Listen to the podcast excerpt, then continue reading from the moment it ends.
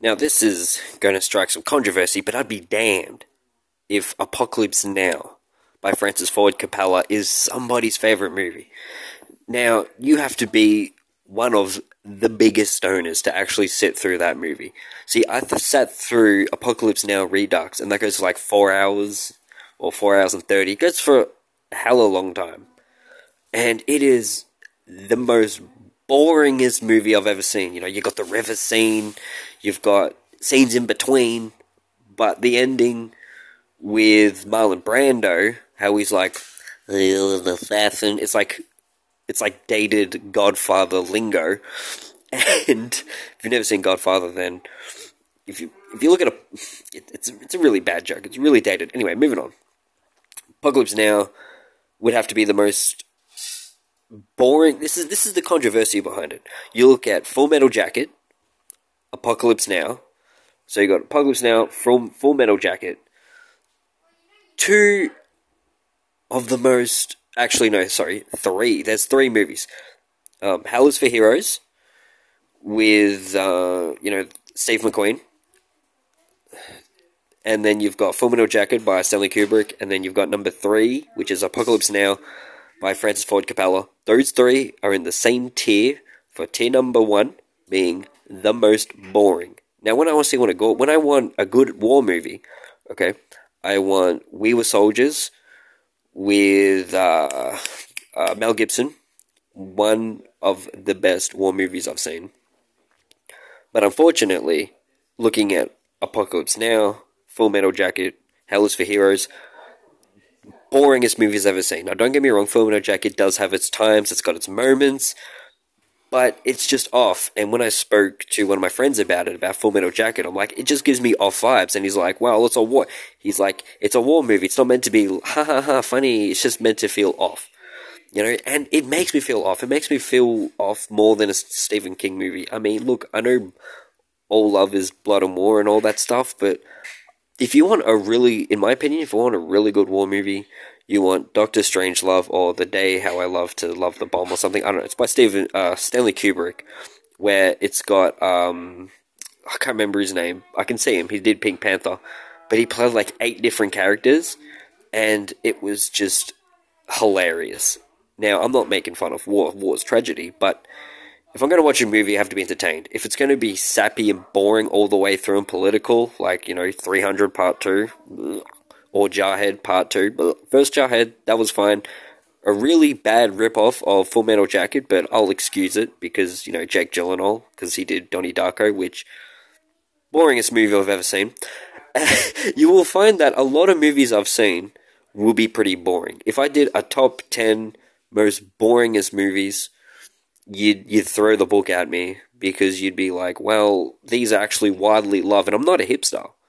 But the movies, my taste is a lot different. See, the new Child's Play, I like that because I actually forgot it was about a, a killer doll that could control the house and kill everybody because I was more, I was more in depth with the narrative. Same, same with Cloverfield Lane. I mean, that movie was slow and boring, but it, it, it had me in there with, with you know all that stuff. Anyway, Apocalypse Now, Full Metal Jacket, Hell's for Heroes, three most boringest movies. Okay, I give them credit. I like what they do. Don't get me wrong. I don't hate them for ha- I don't hate them for the sake of hating them. I I give them credit. You know, really good movies, but I don't like them. I just think they're boring. They're bland. They don't do anything for me.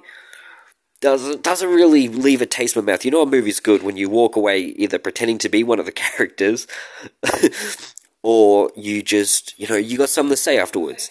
And for me, I didn't really have something to say now as an adult because when I saw these movies, I was pretty young, you know, when I discovered them. But I'm looking at them now as an adult who goes to work to pay bills, and these movies do nothing for me, you know. So you look at the retrospect that they just aren't interesting. You know, it's like it's like a wine that was had the wine taken out and replaced with cordial, but then that cordial is actually mineral water, but that mineral water is from the sewer. you know, so as you get older, you, your tastes start to change. You know, like, well, you know, you get to an age where you like metal music, and then you grow out of it, and then you like techno music, then you grow out of it, and that's the same. That's the same with Full Metal Jacket and all that. You'll look at it from a perspective of it's like, yeah, okay, you know, these guys are sent on a mission, okay, and yeah, it's it, it sucks. It, it, the, for what it is, you know, it's just not a good movie, you know. Um, and that's the same with Apocalypse Now. I don't want to see four people go on this crazy adventure, and it's just boring. You know, chuck in some aliens, chuck in, chuck in some aliens, and I'll call it a day. you know, but that's that's the thing. You know, that's just that's just the way it is. You know, for its time, it was really good. But looking at it now, it's just boring. You know, who has four hours? You know, like Lord of the Rings. You know, I've seen all the Lord of the Rings. You know, first three, I don't count The Hobbit or anything. That's just. No one likes The Hobbits. but in looking at Full Metal Jacket, it does have its moments when it deals with mental illness and, you know, the tragedies, the mindset people go through, you know, how, the, how you get broken and they get rebuilt, and some people get broken and they're just scattered like Gomer Pyle. And so you look at Apocalypse Now, and you see that in the sense where it's like, uh, you know, I get it, the dark humor, but it's just, it's just not a, it's just not a good time. You know, it's boring. It's, it's just not a good one. And then you got is for Heroes, which is pretty dated. You know, it's in, the, it probably would be in the fifties, early sixties. You know, with the Steve McQueen era. And that movie is like five, six people stuck in a bunker, and they can't leave that bunker because the the German soldiers on the other side would just shoot them from the the German soldier bunker, shooting, you know, the American troops of Steve McQueen. That movie was a drag. It was really boring, but it had the the taste of survival for its time. It's wouldn't say it's ahead of its time, but it really does put in the sense of survival and fear and and you know it you basically got six people stranded in a bunker and they can't leave because if they leave they'll get killed. And they're trying to work out ways how to get past the guards and all that stuff and they have to wait for backup. That is the entire plot to the movie.